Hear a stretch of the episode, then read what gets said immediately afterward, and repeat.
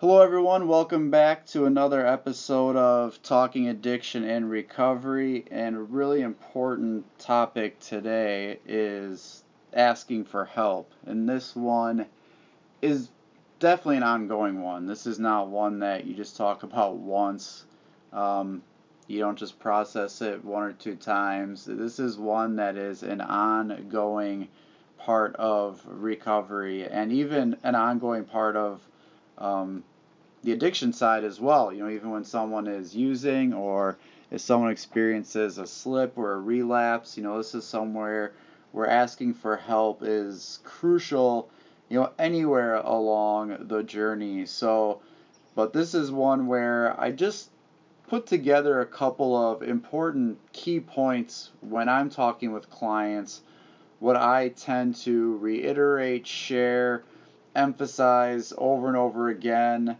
You know, this is something that you check up on quite frequently, and it's just the idea of like the fact that you need help along the way, and some of the things that get in the way of it, some of the obstacles, the barriers, but also some of the things that can help when it comes to overcoming those. Because in all my experience, somewhere along the way, people who are successful in recovery and people who have not been so successful, along the way they've needed some help, and they've gotten help. Maybe they've utilized it, maybe they haven't, but along the lines it's there, and that's not something new. I mean, it's talked about over and over again, is that you need to get help. You know, and asking for help isn't the easiest thing to do. We know the importance. You know, people say, I can't do it on my own.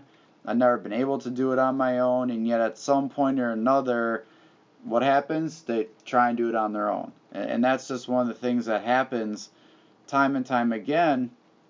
And we want to kind of break that down to look at how help is an ongoing thing, and how it's something that just doesn't get put aside. There's just a couple of ways to really look at that. So one of the things to really talk about is the fact that everyone needs help in life in general. So let's remove just for a moment the idea that this is just for people in recovery from addiction, but let's just be straight here that everyone in walks of life need help in one way or another. We can't do life on our own. In some form or another, someone helps us out. Maybe we don't straight up ask for it. We don't come out and say, hey, can you help me with blank?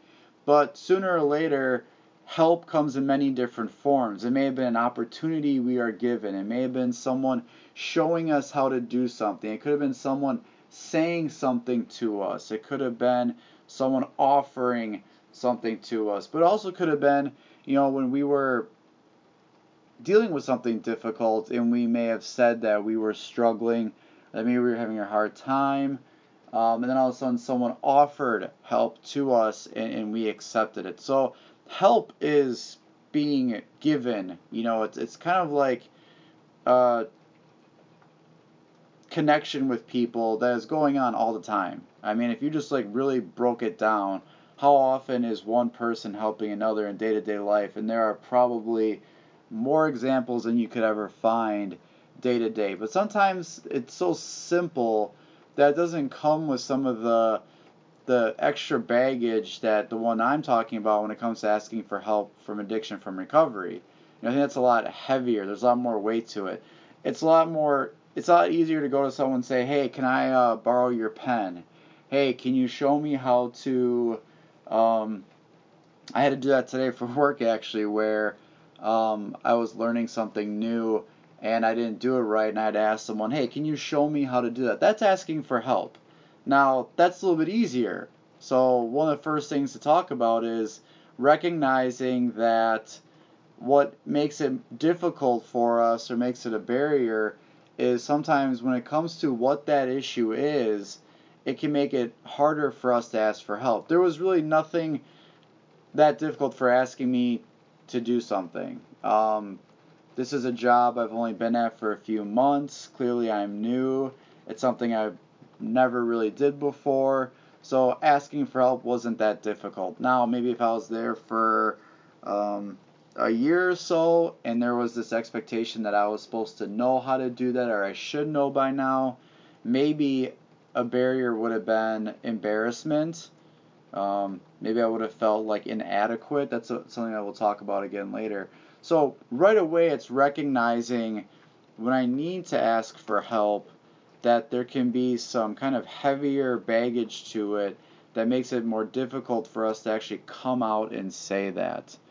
But I want to get back to that point about everyone needs help. And one of the best examples that I give to clients, and sometimes this works with my male clients a lot, because it's one of the things that when I worked with males specifically for a while and in the criminal justice system, it was the idea that even superheroes need help. And yes, I am talking about the one that comes to mind for sure is Batman. So Batman, we all know, or most of us know, Batman has Alfred, and Alfred is his butler who knows about his secret identity and knows all the things about his family history.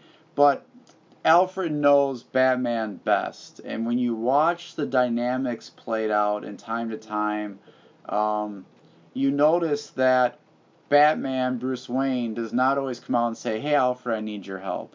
But Alfred does a ton of things to help out Batman. I mean, do you even realize everything he does? I mean, he is the guy who provides the technical support. He provides, he does the normal butler stuff, cooking, cleaning, all that. He provides moral support, which is what he needs a lot of times to make him stay focused and guided on the very principles he's trying to live by and practice as a hero of his city. So these are all things that Bruce Wayne, Batman, needs from Alfred, but he doesn't always ask him for that, but he needs it. You know, he couldn't do the things he does without it. I mean, who else is going to wash the Batmobile? I mean, Alfred probably has to do that as well, but those are things that you don't look at as far as how Batman's able to do what he does, and part of that is because of the help that he has from Alfred. And now that ties into another big important piece, is that we need different people for different support. So I'm going to say that again. We need different people, meaning multiple, for different support, meaning different kinds. So the first thing is different people. I see this happen all the time where a client bases their support on one person. And who does that one person tend to be? Well, the ones that stick out are the family members or the family or the loved ones, like a significant other. Where all of a sudden it's like, well, who do you rely on support? And it's, oh, it's my wife, it's my husband, it's my girlfriend, boyfriend, it's my mom, it's my dad. You know, like that role tends to be the number one that's gone to. It's like the MVP. You know, that's who they rely on most day in and day out. Problem with that, though, there's a few problems, really, and one of the problems is that puts a lot of pressure on that one person to provide an incredible amount of support that's really not realistic. The second thing is, if something were to happen to this person, and I don't mean something tragic, but that could happen, but if something were to happen, they were to become unavailable, all of a sudden, like, you put yourself in a position where you only relied on one person for help. And now they're not available, and all of a sudden you've got no one that you go to because they're not there. The third thing then, is not everyone can provide the kind of support that we need. I'm going to talk about that in the next transition point, but not every person that we have in our life, with all their good intention, with everything that they're capable of doing, does not mean they can provide us with the support that they need to when they need it for certain things with their recovery. So that leads into the different kinds of support that we need. And we need people to do different things, which is why we need multiple people. We need people who can provide us with good recreational support. Meaning those people who we can call up and say, hey, you want to go do this? Can you do this? The people that you can hang out with, do things with, and have fun with. Just go out and engage in some healthy, positive leisure activities. That's recreational support. We also need moral support. You know, we need someone who can kind of be that soundboard bouncing us back to the ideas of what's our morals, our principles, and our values. Is what I'm doing lining up with that? Am I making decisions that line up with who I want to be and what I want to present? And that's someone that we tend to look up to. It's kind of like a mentor. Someone that we can look up to what they're doing. They can say things to us. They're kind of like the straight shooters. They kind of don't fall for our BS.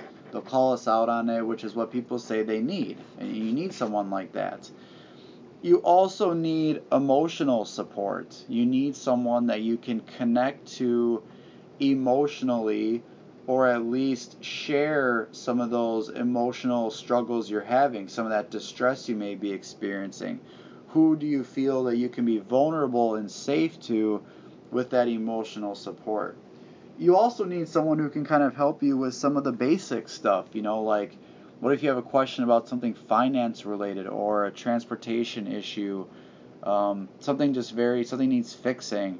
You know, who can you rely on for that? Because we know those problems and stressors can really influence us and have an impact on us. We don't want that to happen. But as you can see, there's different kinds of support that you have to have.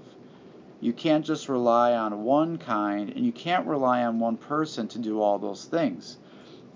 I just met with a client tonight and talking about how he doesn't have a lot of support. You know, he says he comes to me once a week. He thinks I'm his emotional support, his moral support, but I can't be his recreational support. I can't be someone to go hang out with him on a Friday night, Saturday night when he's bored and do something with it. I can't do that.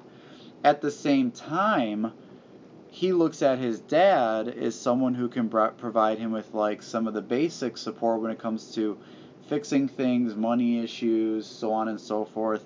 But he knows he can't go to his dad for emotional support. His dad is not someone who he can go to and express his feelings and talk about his feelings, because his dad isn't really emotionally vulnerable with that and doesn't know really how to respond to that. So the same thing I worked on with him is that you kind of got to look at it as combining these two concepts of different people for different support is like, you got to compare it to like having like a basketball team. And basketball just stands out to me the most, because football, man, that would just be such a huge team to try and manage as far as support. But basketball, you've got your main starting five, and they're all in different positions to do different things. You know, you need them to do different parts that other people can't do. Now, we all know that your starting five might not be available all the time. Well, why not? Maybe injury. There may be a personal matter, a family matter that occurs. They may come down with an illness or a sickness before the game, and they can't even suit up. They can't play.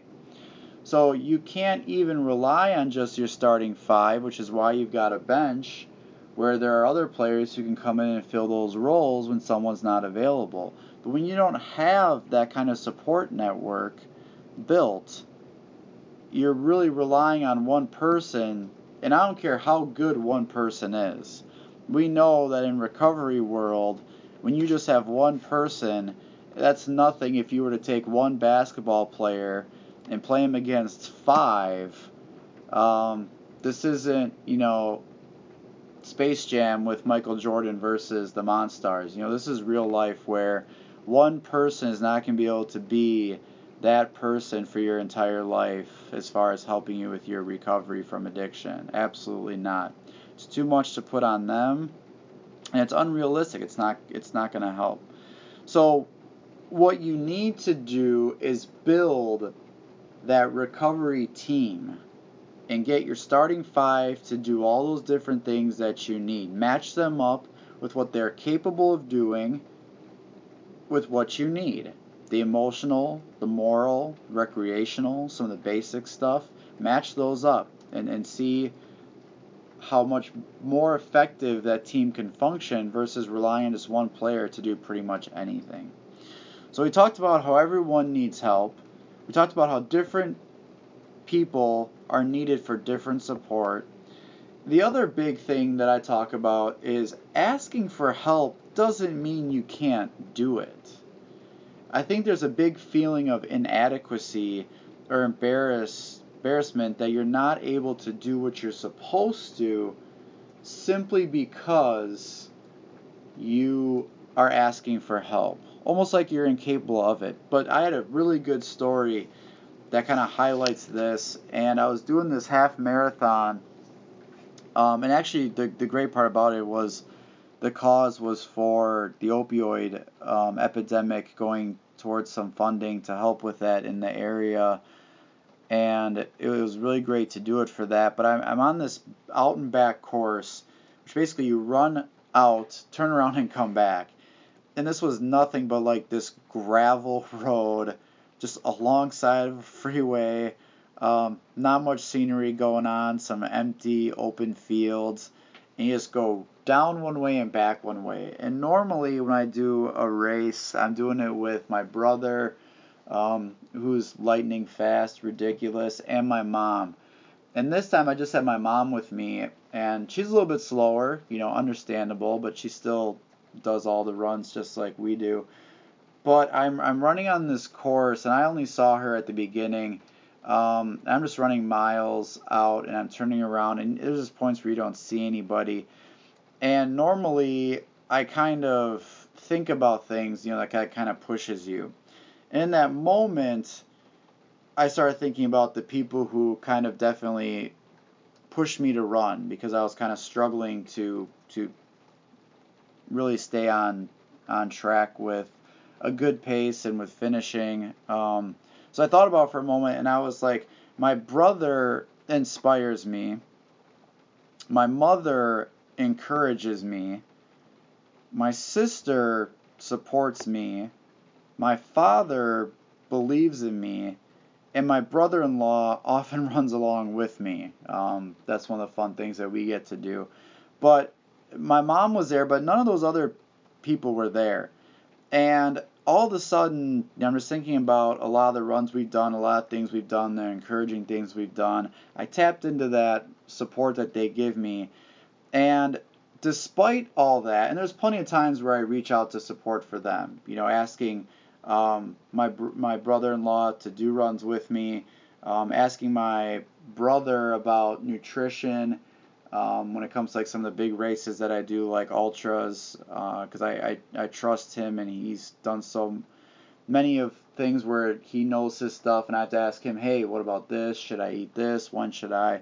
But despite all that, my point here is that whatever help I get, whatever I ask them to do, whatever I need from them, no matter what, I still have to run all 13.1 miles. I have to finish the race, and no one can do that for me. No matter what they do, I have to finish, and I have to run all those miles. They're not doing it for me. Okay, I don't need their help to do it for me. To say, okay, well, how about, tag, you come in, finish the rest for me. That's not what asking for help is. And I think that's really important when it comes down to asking for help when it comes to staying sober and working a recovery program. No one's going to do your sobriety for you or your recovery for you. It's not going to work that way.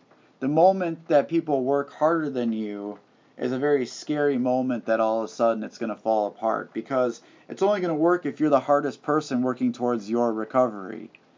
Okay, you're the hardest person working towards your recovery. But no one can accomplish sobriety for you. As a matter of fact, if they could, they probably would have by now. Okay, they probably would have helped you to just be sober and everything would be great, but that's not how it works. So you have to realize that asking for help is no way, shape, or form the idea that you're inadequate or you can't do it.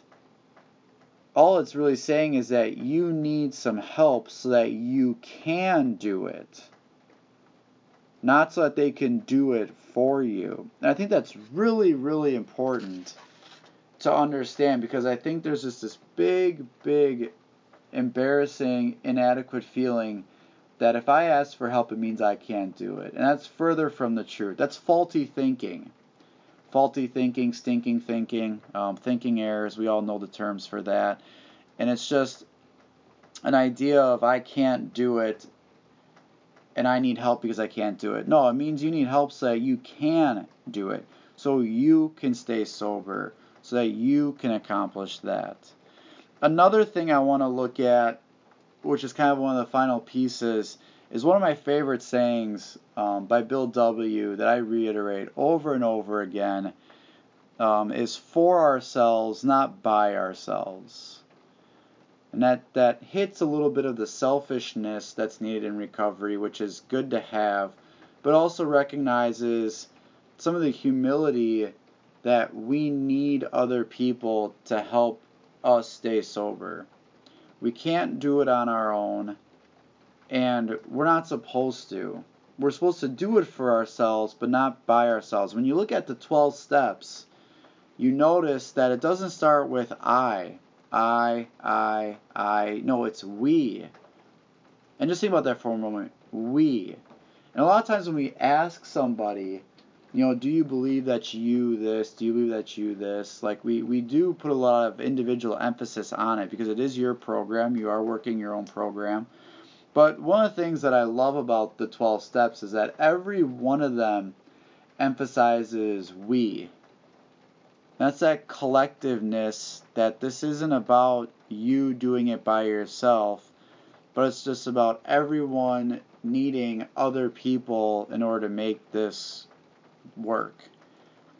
And when you work with other people, when you build a recovery support network, when you have different people doing different things, when you realize that asking for help doesn't mean you can't do it, and on the contrary, it means that you can do it with the support of other people, you realize that it's not about just what I can do, but it's about what we can do.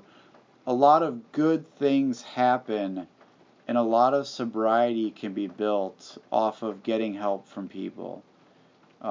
What I do is help. As a counselor, I help people. And not everyone comes to me saying, well, can I have your help? Sometimes they come to me in some interesting circumstances, but straight out the gate of asking, can you help me? It doesn't always happen. But I know people need help. We know everyone needs help. When you look at someone else in different shoes, you would look at them and say, you can't do this on your own, you need help. Well, that's the same person looking at you and thinking the same thing. So overcoming some of these barriers and these obstacles of asking for help is really important, because this is not something meant to do on our own. So just to reiterate and summarize, everyone, including superheroes, need help. Batman needs Albert. He needs him. As much as he fights it sometimes, he needs it. We need different people, multiple people, for different kinds of support. We need to create our team, our network of a support system. When we think about asking for help, or when we get into that dilemma of, it's starting to feel difficult, or I don't think I can, or I'm going to feel inadequate, or it's embarrassing, we need to realize that asking for help isn't about, hey, can you do this for me because I can't? We can approach people and say, can you help me with this so that I can do this? That way people can help us and not enable us. They can stand next to us or slightly behind us in the journey, but we still have to be the ones to lead the way and to make it that way. They're not going to drag us there and take us there. It doesn't work that way. And then last but not least, remember that this is a journey for ourselves. We need this. We need to want this. We're going to want to do it for ourselves. We need to do it for ourselves, but we don't have to do it by ourselves. So all these points are about when it comes to asking for help, and it's something that I just can't reiterate enough, that along this journey you need it, and it's okay that you need it.